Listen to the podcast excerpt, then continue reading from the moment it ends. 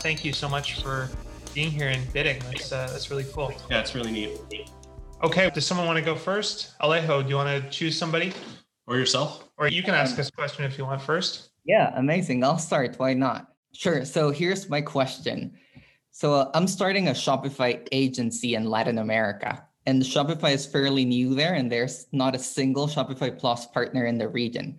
So I'm setting up this company, and I want to hire a CEO in the next six months to run it what should uh, my game plan be for these first six months? And then who should I hire a CEO and how do I find them?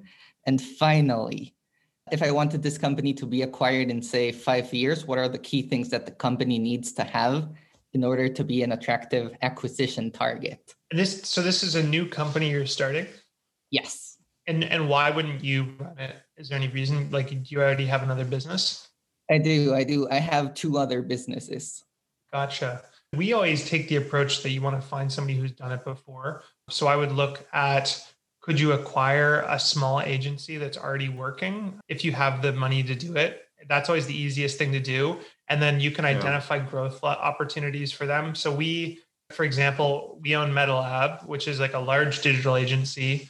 And we had a lot of leads from smaller companies. And so we went out and we acquired a very small but incredibly talented design agency called Z1.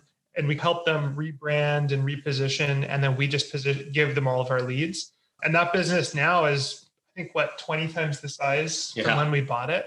So we bought it very cheaply, but it was a great, fully formed team and just needed better marketing and stuff. In terms of choosing the person, yeah, just I would poach someone from a top Shopify Plus partner. The, the part you're going to have the most hard time with is that it's easier to poach someone if you do have an existing brand because otherwise if you're just going to someone and you're saying you're going to bankroll them you could just so easily just create this themselves. I love the idea of trying to skip the line and buy an existing agency in advance and then go out and just poach. Uh, it just is fundamentally easier. Awesome. And uh, what about in terms of if i wanted this company to be acquired in say five years the number one thing an acquirer is going to look at is a track record, right? So they want to see that whoever the CEO that's in has been operating the business profitably and growing it. The number one thing is that you're not part of it, that exactly. you're not the key, and that you're not sprinkling the magic on top, that you're at a distance. We've had times where we've tried to sell businesses and Chris and I weren't really that involved, but there wasn't a clear leader. And if they interviewed them, they might say, yeah, Andrew and Chris do X and Y and Z. You want them to say, no, Alejo does absolutely nothing. We don't even talk to him. We talk to him every six months. I'd say more than anything, build that business so that you're holding it for 10 years and with no mind of selling whatsoever. And it'll be a great business that someone will actually want to purchase. Totally. Thank you. Appreciate the response. Let's go with Steve and then we'll go with Rahesh.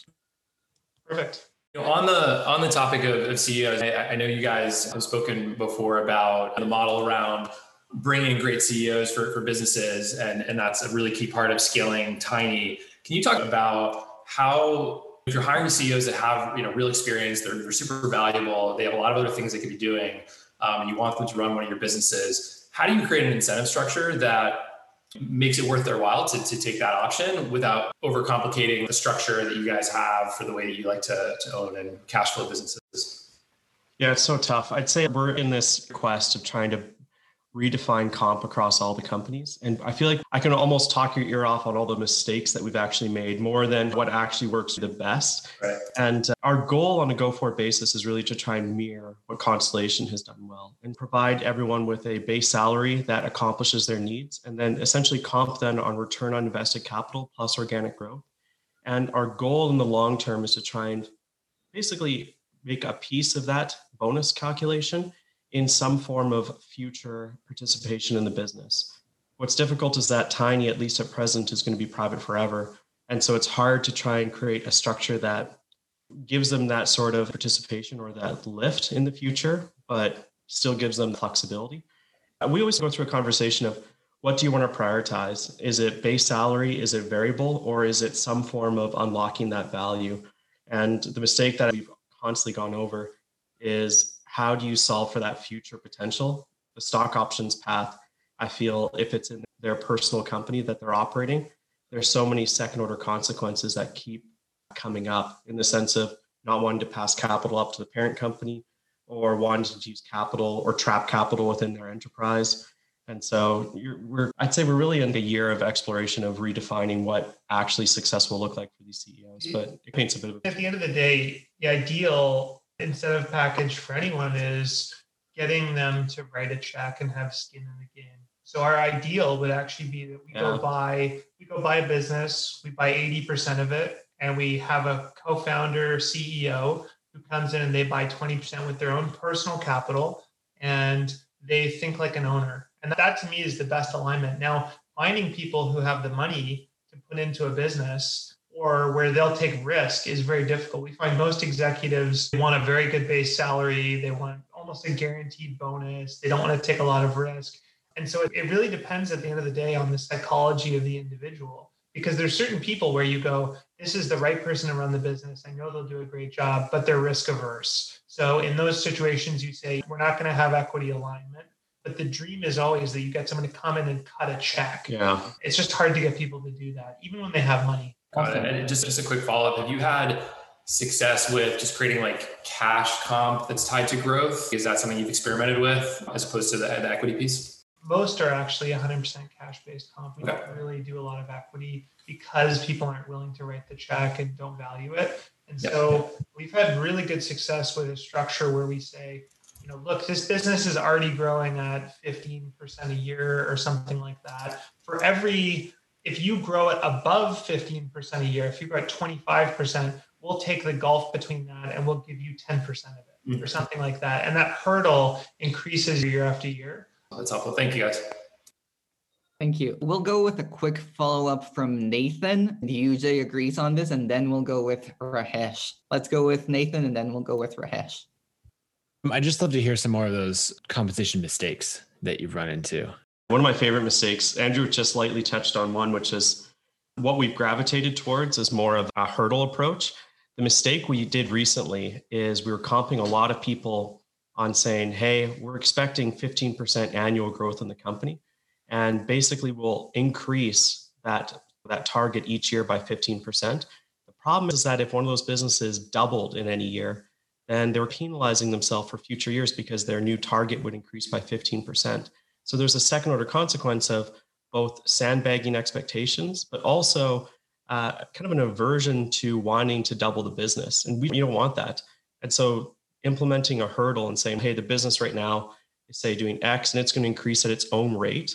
The hurdle rate is going to increase at its own rate means that someone could double the business and they'd be in a bonus capacity uh, for multiple years until that hurdle catches up. And so it creates much greater alignment long term.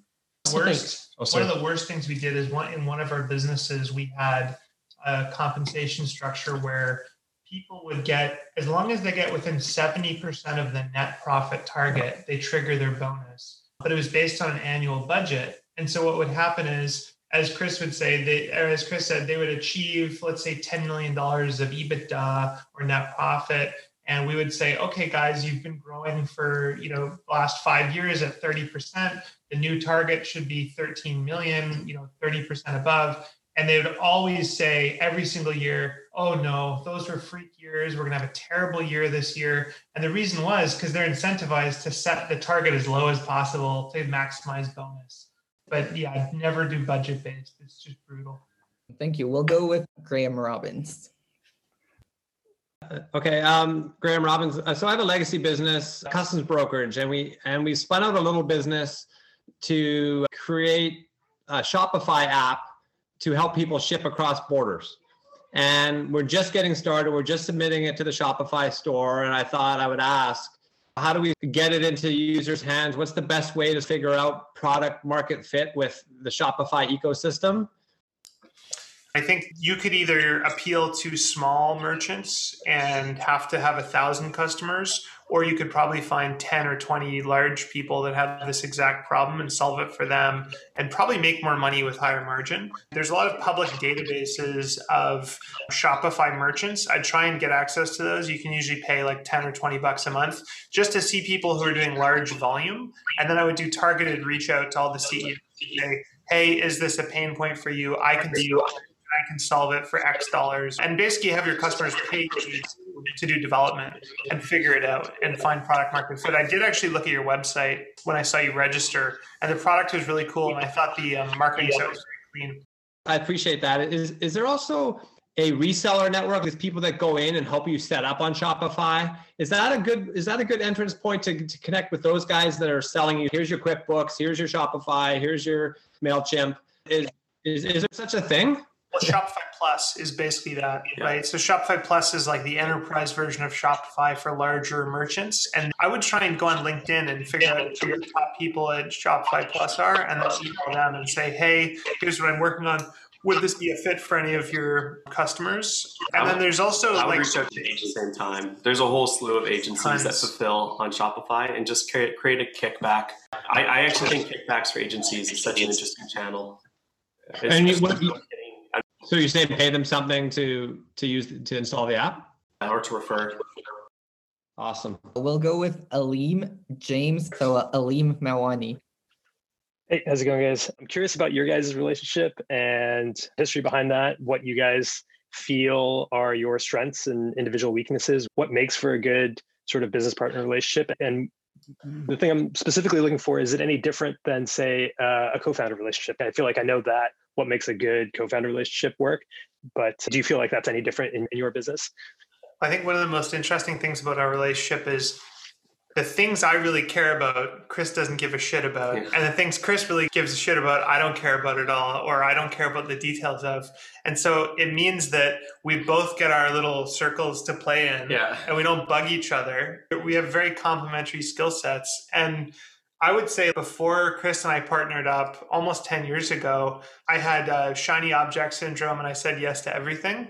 And so I was the gas but I didn't have a brake. And then Chris was the brake. Chris was reality. Chris was a check on my thinking. And then vice versa. Chris will be too conservative on something or too hopped up about something, and I'll be the counterpoint. And I think that just like with pair programming or anything else, you can make better decisions with somebody complementary to you. Finding that person is very difficult, I'd say.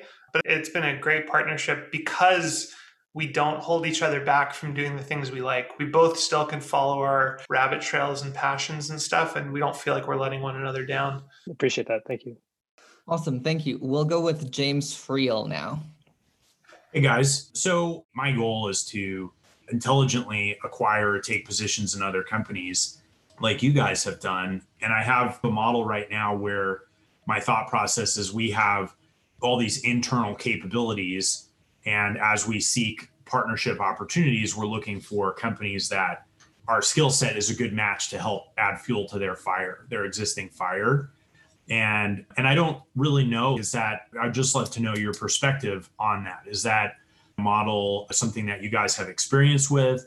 Do you think that it's it's just better to go out and create some deal flow and acquire companies and not necessarily be bringing our own capabilities to those companies. And I'm trying to figure out our way from point A where we are right now to you know where we're doing more of an investing approach but not necessarily dismissing the the success in the model. The problem is let's say your agency does $10 million of ebitda right now and you go and you make an investment in a business and you start saying, okay, we're going to go off and now we're going to run PPC or marketing or whatever for this business, we found that that new partner is very demanding and wants basically to be a client for free. And so you end up maybe giving them too much services and then they control the business at the end of the day. So they can still make bad decisions executionally and stuff. And then you've also got let's say Kellogg's over here as a paying customer who's got a hundred thousand dollar a month retainer and they're and whenever they bash their fist on the table you've got to run back from where you're doing all the other stuff with equity and you got to really service them because you can't lose them because they give you the money to do everything else. And so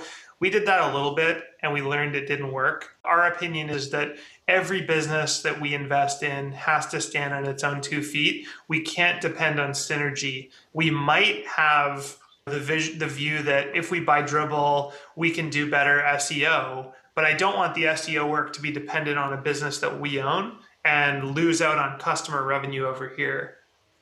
How do you guys create your deal flow for those for those acquisitions and things then? We've been writing for 15 years.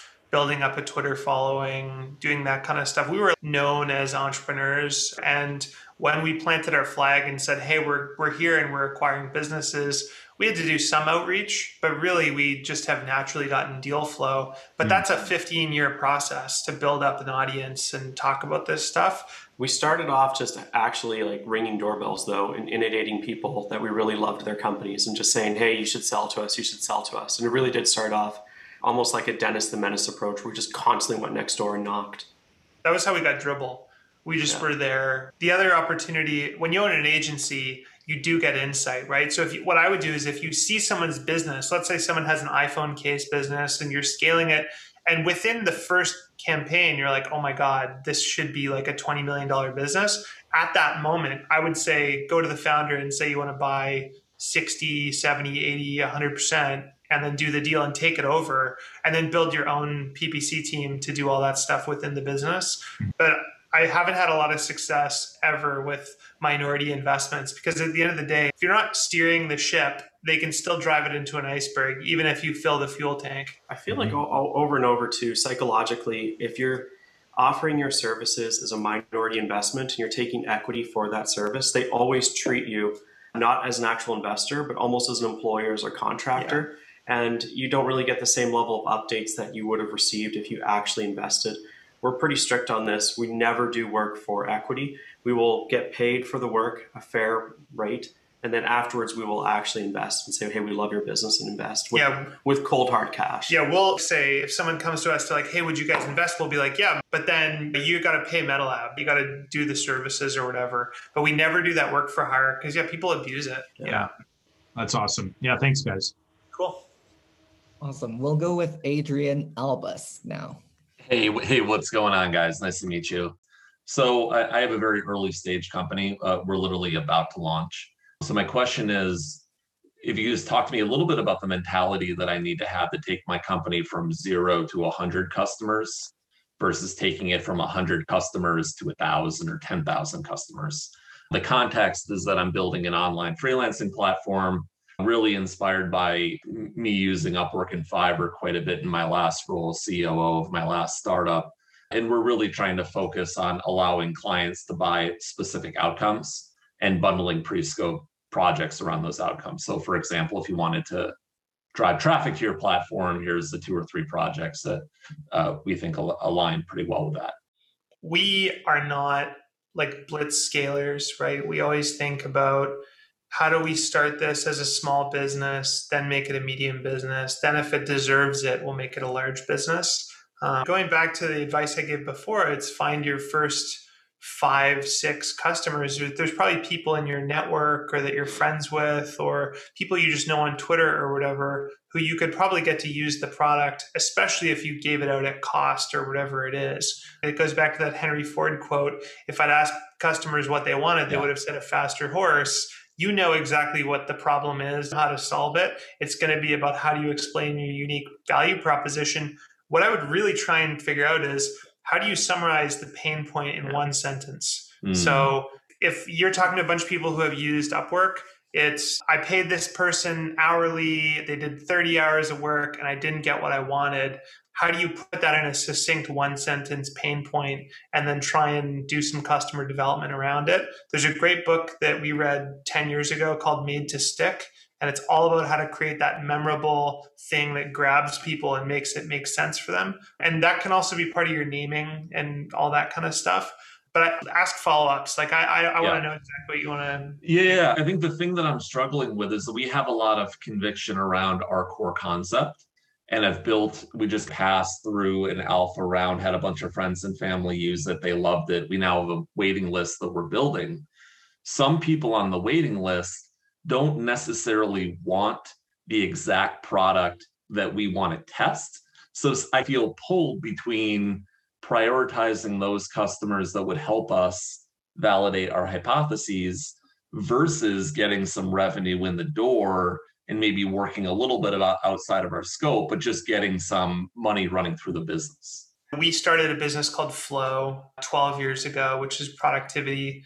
And we made the critical error of listening to our customers too much. So we have a noisy, squeaky wheel gets yeah. the grease, and they I start that saying, too, yeah. "We need project management, we need Gantt charts, we need whatever. And I think if we just stuck to our core principles and delivered the product we originally wanted, we would have been way more successful. So I'm a big fan of just sticking to your guns, but I'm totally allergic to not having revenue within six yeah. months. so I would really fight hard to dig through your network and find one or two people and just say, look, like how can I, if I can deliver outcome based results, it's a no brainer to pay for it. And you're yeah. only going to pay for it if you get the outcome you want. Find two or three people like that and make sure you're not burning too much. Thanks. Yeah, cool.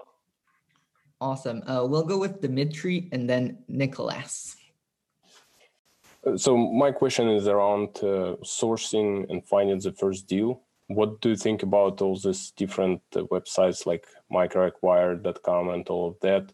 Would you take a look on that or just go direct and find find the app or the site that you like and just approach the ceo and uh... if you look at your city and you look at all the big real estate developers the deals get done on the golf course and at dinners. They don't go on listing sites and stuff.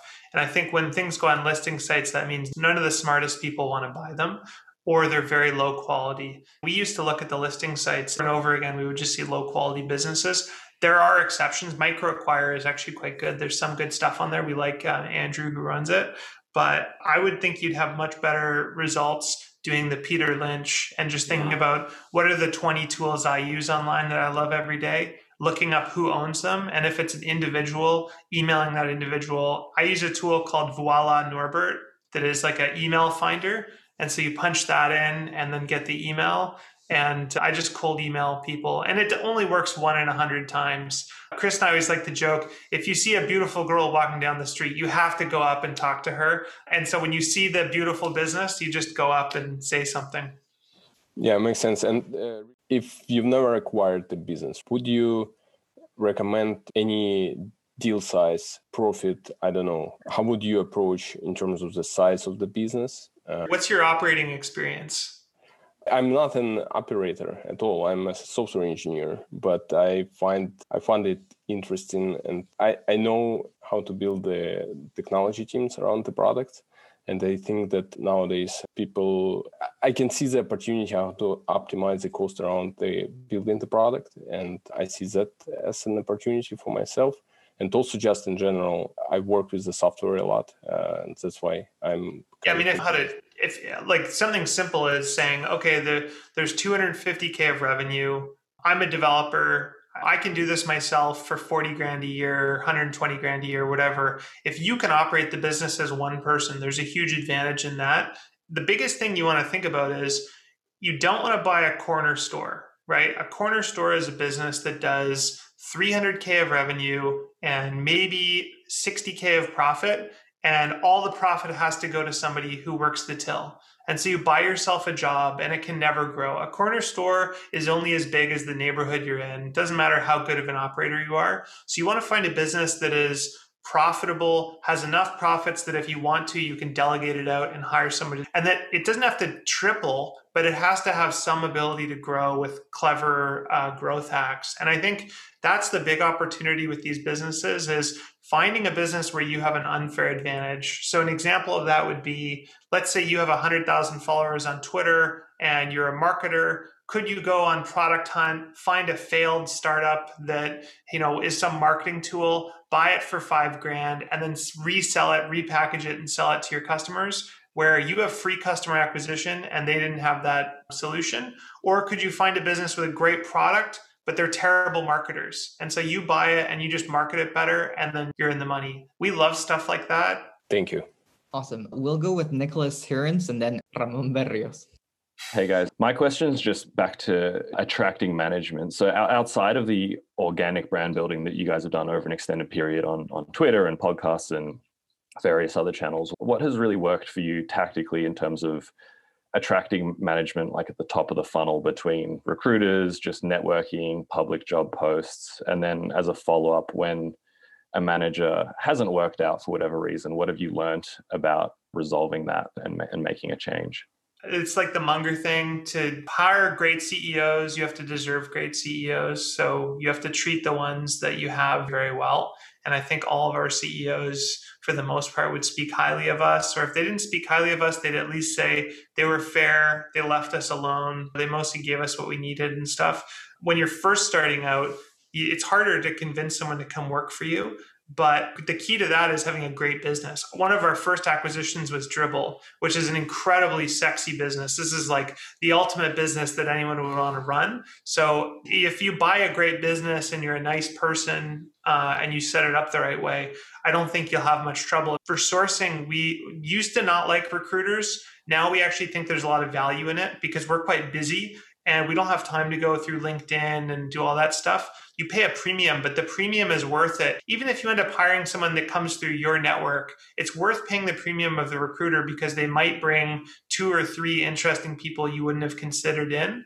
Our biggest mistakes have been hiring dreamers, hiring people who you know they they were inspiring and cool and we liked them we saw their potential but at the end of the day they hadn't done it before and so they end up learning on the job they get upset it sucks and often they need more hand holding than the way that we actually operate we i'd say the way tiny is actually structured we have to hire people who've done it before because we really do throw people in the deep end. We really are not there to be day to day coaches. We're there to help you make high level decisions. And so there's a certain type of person who thrives within Tiny, and then there's a type of person that we shouldn't hire. Yeah. When it comes to hiring outside recruiters, real quick, I, I cannot overstress actually going through LinkedIn or finding people who've done this before in, in larger scaled companies. And basically just poaching them and giving them an outsized amount of return and, and, just paying for people who've done this before. And if they're not willing to make the move, just peppering them as to who else you should chat with. The other thing that a lot of people do, we thought about this the wrong way early on, but you talk to someone who's an executive at some big company and you're like, oh God, this person's total comp is like 500 grand. There's no way we can do that. In reality, often their comp is 180 grand and then the rest of it is variable in stock. So you can almost always get there by getting creative. And if you're going, well, this business is small, we can't afford it, you just say, what's the scale it needs to get to to pay them a lot of money and then target that as the goal and then pay them out based on that. Great. Thanks very much. Awesome. We'll go with Ramon and then Ermin. I'll follow up with the question with context in my specific use case. So the analogy of the pretty girl, when you just know, right? So the sexy business, you immediately know what are the common unit economics that those businesses tend to have. And if you have to go in and change the model, is there a rule of thumb that you apply to the unit economics that the business must have? We're not very quantitative, we're much more qualitative. So when we're thinking about a business, we're going, what's the durability of this business? So if you think about Dribbble, Microsoft could put a billion dollars into creating a Dribbble competitor and it wouldn't work. It's just such a unique group of people. It's a network effect. It's highly defensible. So we spend a lot of our time actually thinking about that. Is this a business that will continue to exist in 10 years and why? Can it stand up to venture competition or whatever?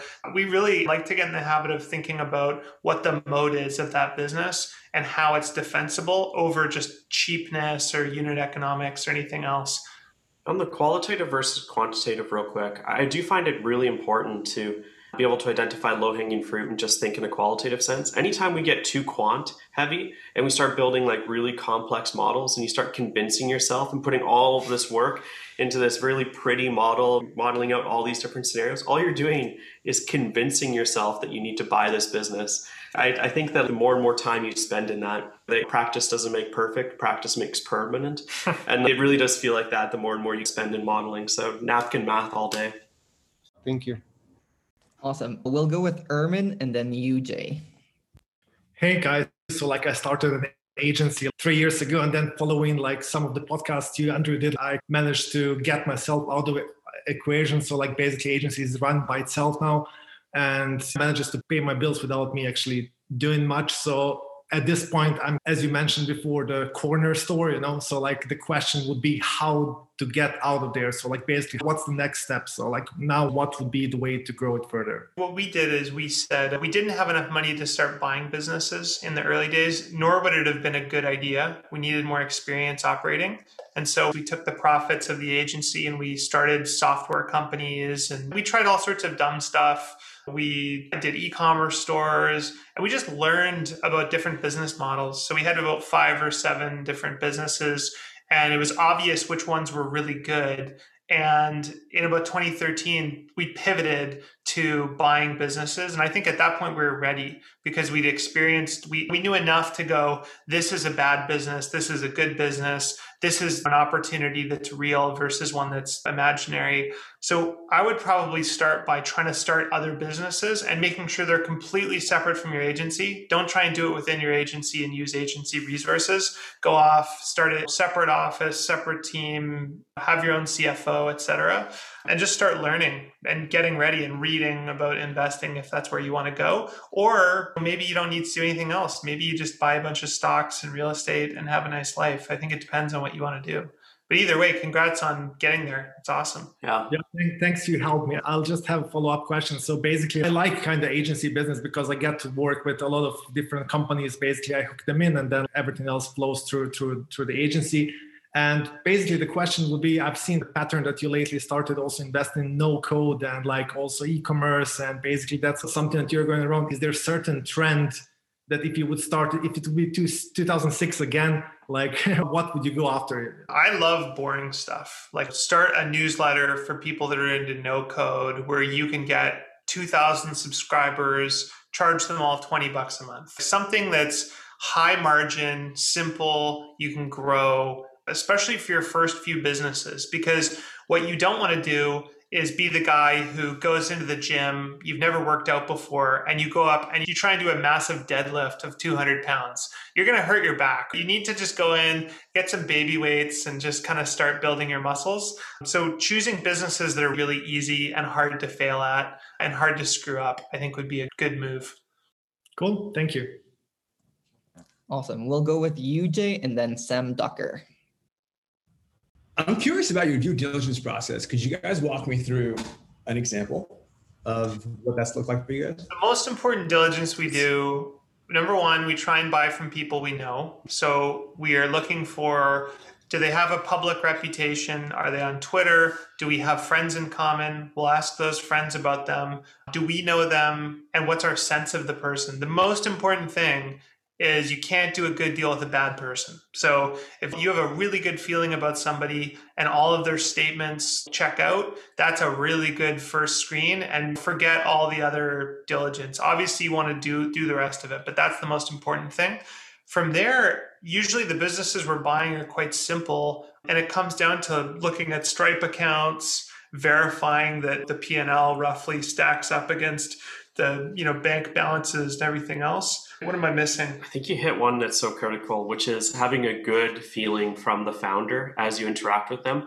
The number of times that I'd say almost every single deal that's gone poorly, it's because at some point when we looked back, we, have always said, oh, yeah, that was pretty obvious when we were talked with that guy and they were a bit sketchy. It is such a, it goes back to the qualitative aspects, right? Like having a real good feel of the counterparty obviously yeah we go through the balance sheets and you know we go through the bank accounts and we verify that the money is actually coming in.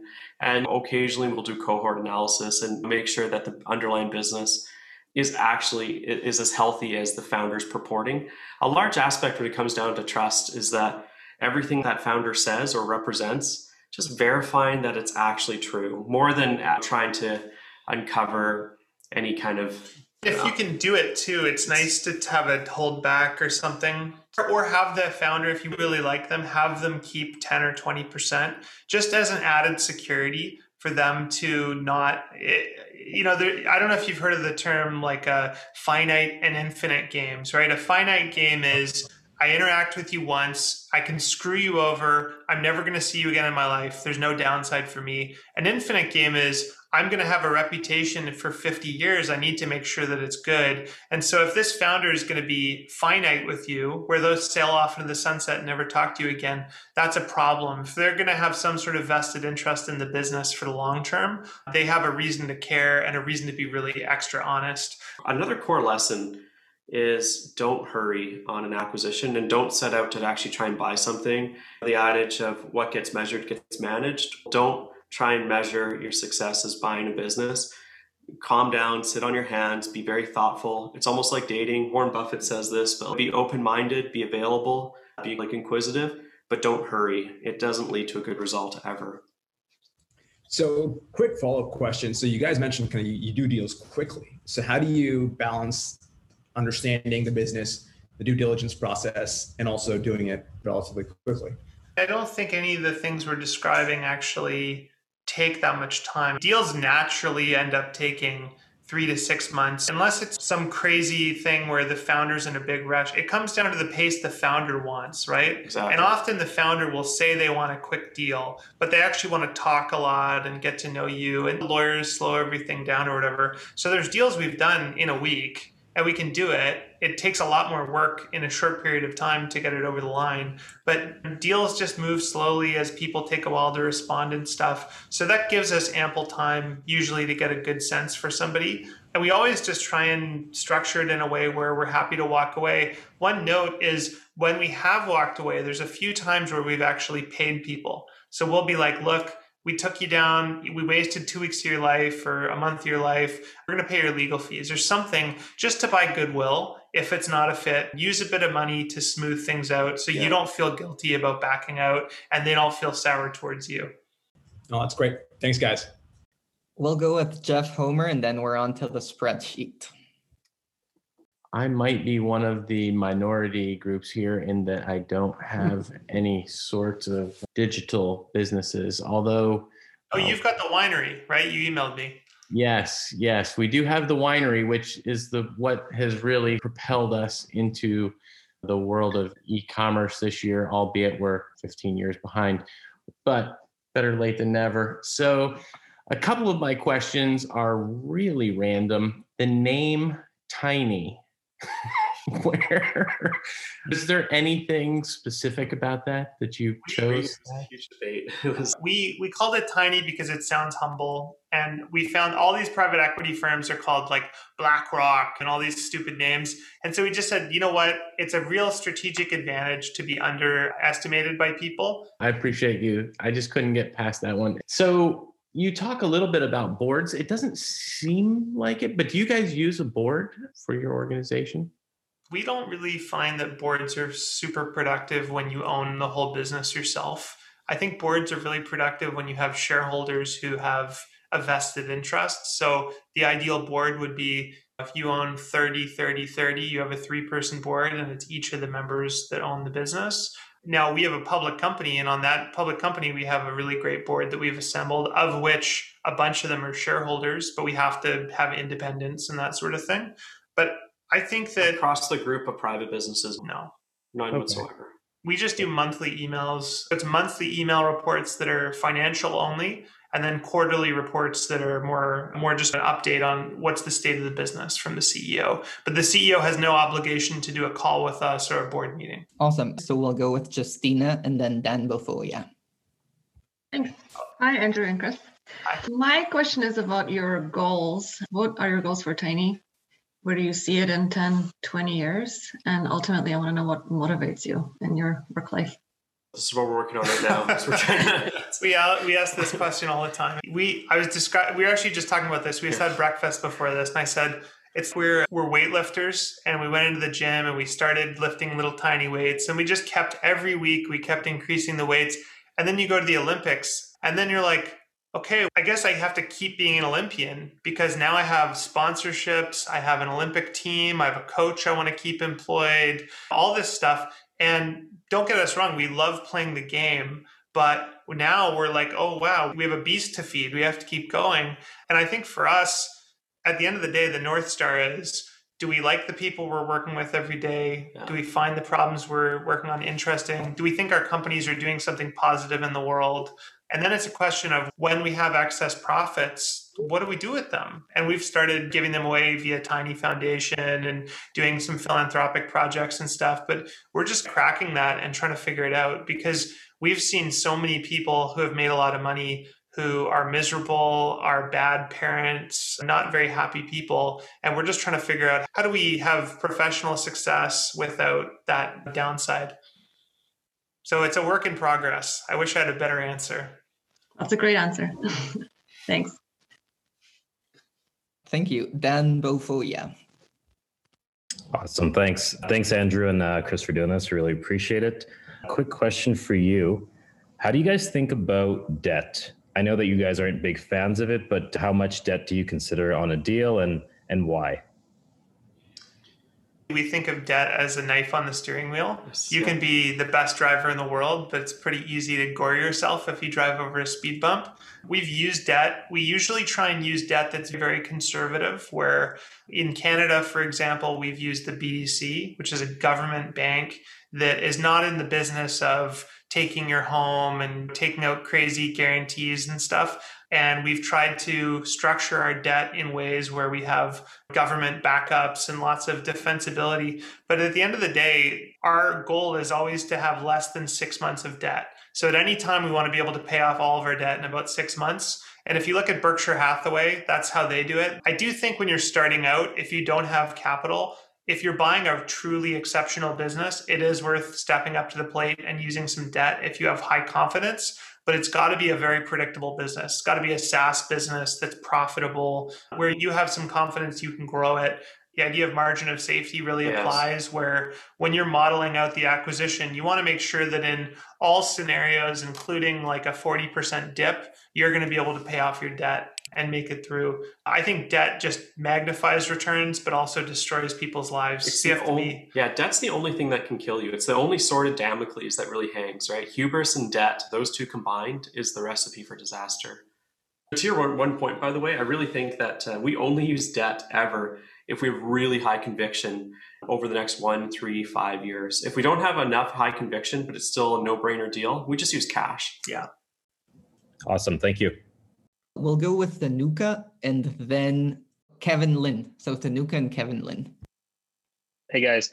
Uh, so my question was so obviously started out as just you guys, but I noticed on the Tiny Team page, you guys are starting to expand the investment team. So I was curious to understand how you guys are thinking about expanding the investment team, how you see that growing.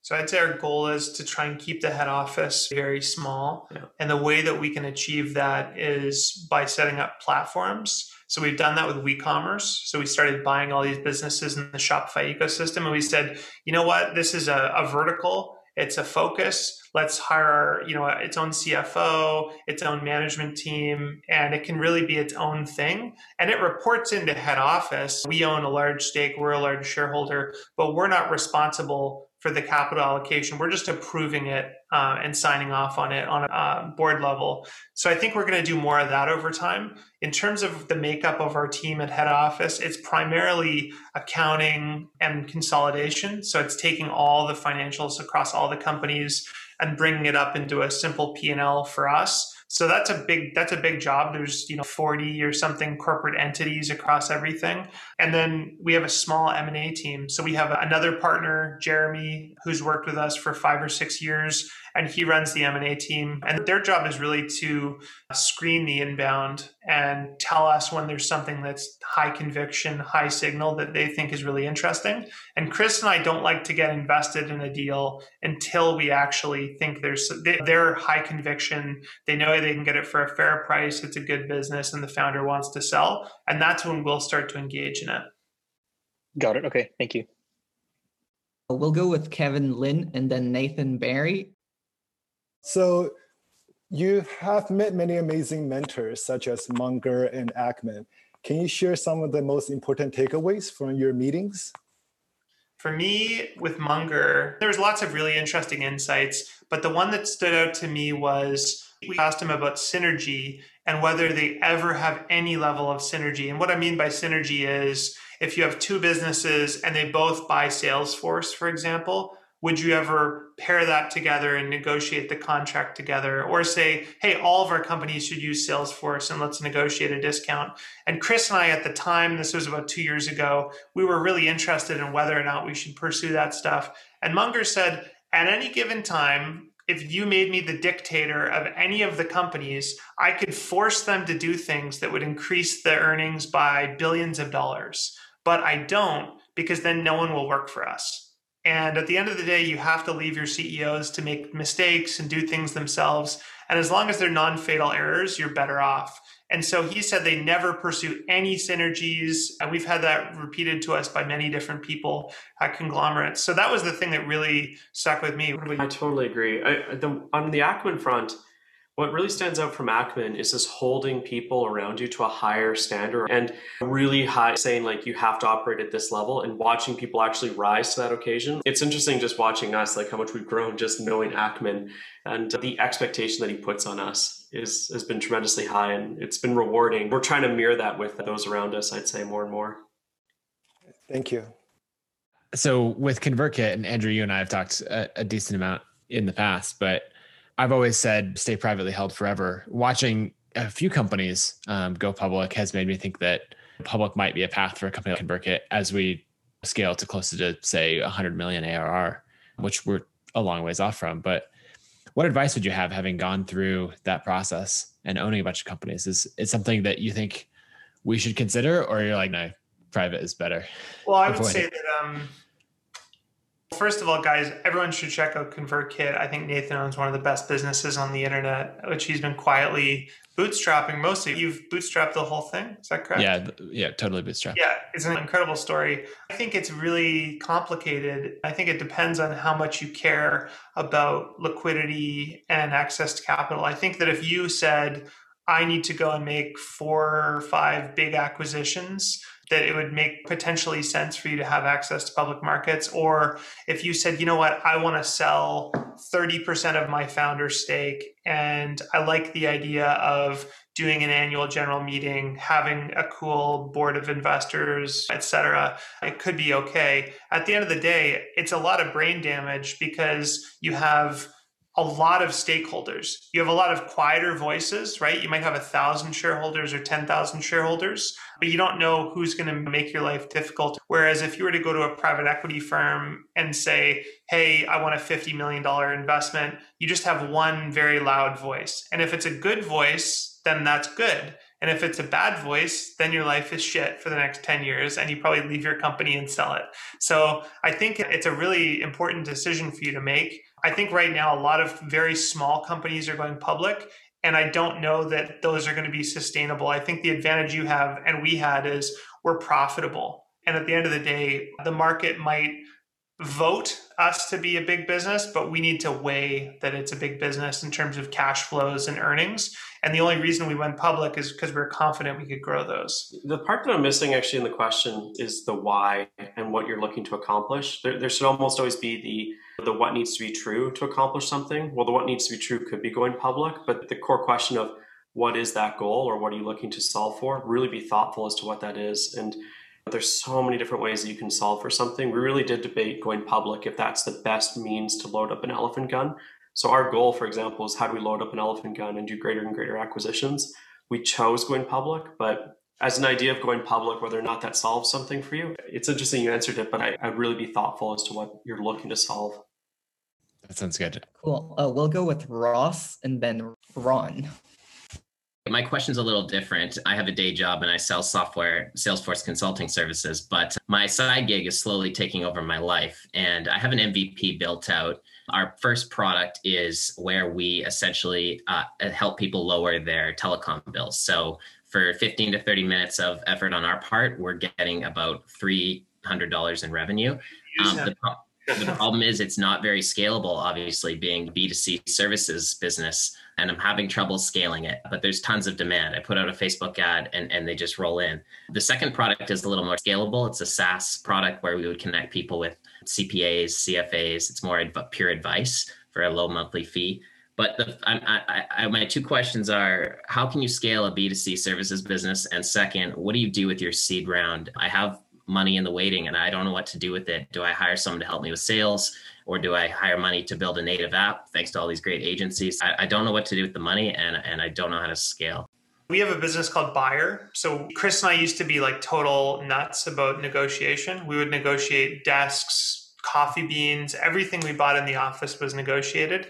And then as we got bigger and bigger, we just found that we can't tell employees to negotiate. It's just a very unique skill set, and very few people care enough to do it. And so we ended up meeting this guy, Kimia, who I think is actually on the call, and he started a business with us called Buyer. And what it is, basically negotiation as a service. And we work with, you know, large companies that have Salesforce and Slack and all this stuff. And Kimia goes and he calls every single vendor and then he takes a cut of the savings. If he went out and he said, hey, individuals who have Spotify accounts, I'm going to individually negotiate all your accounts. The amount of money he could make would be very small. So, what I would do is I would just reach out to large companies and I'd say, hey, which telecom provider are you with? TELUS. Okay. Usually, when I negotiate with TELUS, I save 30%. You have a thousand people with corporate phones. I think I can save you $100,000 this year and I'll only charge you $40,000 to do it. Thank you. That's very helpful. Yeah. Great. Thank you let's go with Daniel Herrera first. Thank you so much, Alejo. Appreciate it. My question is as an MBA student now at Columbia, I've, I've followed you guys for a couple years and I'm looking to make my mark in a similar way as, as what you guys have done uh, with Tiny. Mine's more of a broader based question on if you were starting Tiny today, what would you look at that you didn't look at back then? And this could be in terms of verticals, business practices, or really anything else with with hindsight being 2020 what would you do differently basically? Well i don't know if we would do anything differently. We've had lots of bad experiences in business. We've burned our hand on the stove many times and we've always come back to cook. I think there's certain types of people where they burn their hand cooking and they go i'm never cooking again. And we've always been the guys where we keep coming back and learning and getting better technique.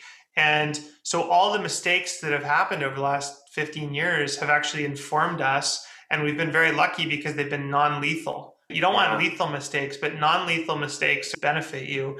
So I don't know if I'd go back and say anything different. I think that's a hard question, right? Because without all the experiences, we wouldn't have it. I think one thing I'd say is I wouldn't set out to start tiny because tiny is like this weird thing that just happened organically but it's also a collection of companies. I really focus on just one company. How do you make one company work? And what's the thing you're most passionate about that also has positive economics? I love that. Thanks so much. Cool. Uh, with go, we'll go with Everest next. Over the past two years, I've gotten more and more into the business side of things. Who do you suggest reading from, learning from, or what businesses, annual letters, different things like that do you recommend learning from? Like Tao of Charlie Munger was one of the most impactful books for both of oh, us. Yeah. The Dhandho Investor by Mohnish Pabrai was really impactful. But we also read that at a time where we were sitting on $10 million. And when you're sitting on $10 million, you have an immediate need. You have to learn how to invest and figure it out. And so if you're not sitting on a bunch of money, it may not be the highest and best use for you to go learn how to invest money. You're probably better off spending your time learning how to make money. Yeah. So I think getting operational experience is probably a good move. I'm trying to think what were the best kind of like operational books we read. There's so many. Four Hour Work Week is a great one. Four Hour Work Week is a great one. I cannot overstress uh, how to win friends and influence people. Mm. I think reading that book at such an early age has had such a powerful impact. I think The Hard Thing About Hard Things is a really good book. Even, yeah, E Myth is amazing. I, I, was about to say The Goal. If you oh, want to better yeah. understand throughput and just thinking through the systems to produce something, The Goal is a really good book that I think is really beneficial for anyone in operations. I also think The Rebel Allocator, mm. as terrible as it, it is Horrible, a terribly written book, horribly written book, but it's a great read in the sense of drilling in an operator's mindset to allocating capital and uh, just really going through like a set of systems that's really beneficial. And to your point about Charlie Munger, I really think anything on the psychology of human misjudgment and really understanding biases can just help you in every way possible when it comes to interacting with employees, when it comes to trying to motivate people, when it comes to just like interacting with vendors or any. Andrew's pulling up a video that we did actually right we now. Did a, cool. We did an animated version. So Charlie Munger gave a speech at Harvard. This is an abridged animated version that we made, but basically he just talks about here's all the ways people do stupid things, right? Here's how people warp themselves into thinking they should do something or how they get addicted to gambling or whatever it is and that is one of the most important speeches or readings that we've ever had. I re go through the psychology of human misjudgment, either this speech or even just reading a variety of books on biases every year because it's so beneficial to just have them top of mind and recognize in yourself or recognize with the counterparty that you're dealing with what the biases in play no matter what, an investor or operating, it's beneficial. The other, there's a great book I'd recommend called How to Get Rich by yeah. Felix Dennis. Horrible title, sounds very douchey, oh, but it's, it's an amazing book. Yeah. Um, but you yeah, go on and on on books, by the way. And Shoe Dog. Shoe Yeah. Dog's great. Shoe Dog's oh, good, we have a million We- books. we- if you guys send us an email, we'll send you a list of books. Thank you guys. Thank you. We'll go with a question. I think last question from So, have you guys ever considered doing roll ups in your portfolio companies? Have your portfolio companies ever rolled up other companies? There's a bunch of other businesses that are very complementary to us that are low margin, but attached would be very high margin. And trying to think through not only the structure, but also like how to manage those other companies. Would like, have you just smushed all the companies together or have you just let them run independently, but like funnel leads between them? Or that's a hard one right because let's say you do crm and you go wow if we had invoicing software this could be really valuable now let's say you find an invoicing app that's doing a million dollars of arr you have to buy it for three million dollars now you've got the option of either destroying that business and integrating it and losing the million dollars of revenue or leaving it as a separate business and trying to do some wacky integration. And so we've always found like within Dribbble we've made acquisitions where there's a great team or there's a small amount of technology or expertise and we'll do an acqui-hire into Dribbble in order to help us accelerate something. But usually when we do acquisitions we do them separately. When we did a merger with creative market they became brother and sister but we didn't make them conjoined twins. We didn't integrate them. We kept them separate as their own businesses because we didn't want to destroy the business value in creative market. Yeah, don't value your synergies. Any work that you have to do, I, I would almost say discount that to 0 Mhm. because the mistake most people tend to make when it comes to doing bolt on acquisitions or tuck ins to an existing org is they'll really value the advantage that they bring. Got it. Cool. Thank you. Cool. We'll go with a question from Joe Kitts. So I'm a student. I go to Northeastern University uh, up in Boston. I never really grew up doing programming or anything, but I've always, uh, especially in recent years, become really interested in technology and in tech. And I, I have a few of the last several months, especially, I've had a few ideas of been bouncing around in my brain, but I didn't really have prior programming experience, and so I've been trying to teach myself. But I'm finding that I don't really have a natural a natural knack for it necessarily, but I'm trying to trudge through the, the swamp a little bit. And so I've connected with a few people who really like this is that's their thing. My thing is really more operating and driving driving the business forward. I don't know if you saw my note. I've run my own landscaping business since freshman year of high school and boot you started knocking on doors and now when I was a freshman and now we've grown it did tw- almost 20k last summer and so that's my thing so i guess at what point in terms of software related businesses do i at what point should i get in terms of my capability where i can i should bring in someone else who really this is their this is their forte and someone Real estate developers don't know how to lay bricks. Yeah. Real estate developers don't know how to swing a hammer.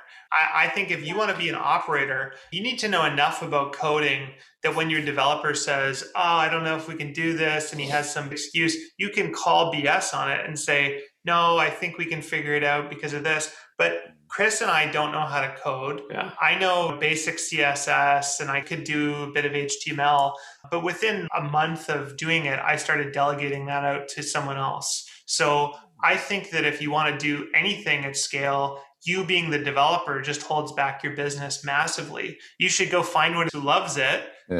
and say, hey, come and work with me. And if you can convince them to do it, pay them or do equity or whatever it is. But I, I would I think it's a total waste of your time, energy to learn something you're not passionate about. okay Our whole approach to business is if you don't like running, but running is part of the business, find someone who freaking loves running and then just Mm. pay them to do it and incentivize them. They're happy and you're happy. yeah all right that makes sense thank you Cool. I have another question and then we'll go from with a question from you, Jay. Thinking about investing in the public markets in 2021. Yeah, what are you guys thinking? I'm kind of scared with how how high the valuations have gotten. Uh, I don't know if I should move to cash. Yeah, what are you guys' thoughts on the public markets at this time? I don't know. We don't really think about it too much, to be honest. Especially trying to time the market, it gets so difficult. Chris always laughs at me because every year I say, Yeah. this is the year that's going to burst. The best defense against public market is to own great businesses, to buy them at fair prices, and to not think about it. So we just focus on one thing, which is growing our earnings year after year, buying more great businesses. It doesn't matter what the market does unless I need to trade in and out of it. So if I was told in six months we have to sell every single one of our businesses, I'd be much more attuned to private equity markets or public markets. But because I plan to hold the businesses forever, it's irrelevant what the market does. And it seems like a lot of you guys are thinking about investing and buying businesses. There's no better time to buy businesses than when everyone's panicked. And right now, everyone's way too optimistic. Like most founders we talk to think their business is a billion dollar business, even when it's teeny tiny. And they're not fearful at all. They're uber confident, which I think is probably a bad sign. Yeah. Yeah. Thank you. You, Jay. I'm super curious to hear if you have, guys have a way of practicing the refinement of your decision making. Uh, for example, like I've started playing poker recreationally as just a way to refine my probabilistic thinking and just understanding how to make decisions in a, in a closed environment so then I can call those, those lessons and apply them into investing the way we practice is probably just by doing it every day for 15 years and learning through keep, trial and error. Keep building scar tissue, right? Yeah. Yeah. I think there's lots of games that can teach you about this stuff, but at the end of the day, like nothing nothing's better than hands-on experience. Awesome. Thanks guys. Cool. I think those are all the questions we have. I'll ask just one last one that I have. I know both Bill Ackman and Howard Marks or his family office are uh, investors in WeCommerce. Biggest lessons from them and uh, from working with them. We said before one about Bill. There's another one about Bill that I thought was interesting. When we first met him, we said, look, we've got all these businesses should we think about selling them? Like how, and he just drove home just think in decades think super long term if you understand your business deeply you're better off owning that and just holding it and diversifying and buying more businesses than panicking and trying to time the market. I'd say one lesson from howard that i've been thinking about a ton has just been he did have to travel a ton when his kids were young but anytime he was in town he made it especially he, he made it a priority to always be at his kids' little league practices or any plays that they had, and just making sure that when you're able to be as involved in your kids' lives as possible. We, we really think about what I always call like the bad dads club, and especially when we read all these biographies, how many of these how many of these very successful individuals their kids are third or fourth rung in their priorities and there's so many more important things in life than just wealth accumulation and so it was interesting hearing that from howard thank you so much, guys, for your generosity. Especially uh, Alejo. Seriously, I did. Yes, you did an yes, incredible you did job. Good job. Thank Seriously, you. it was amazing. Yeah, and feel free to email us if there's any other follow-ups or anything like that. And and yeah, thanks so much, guys. I hope we added some value. Really appreciate it. Very flattering.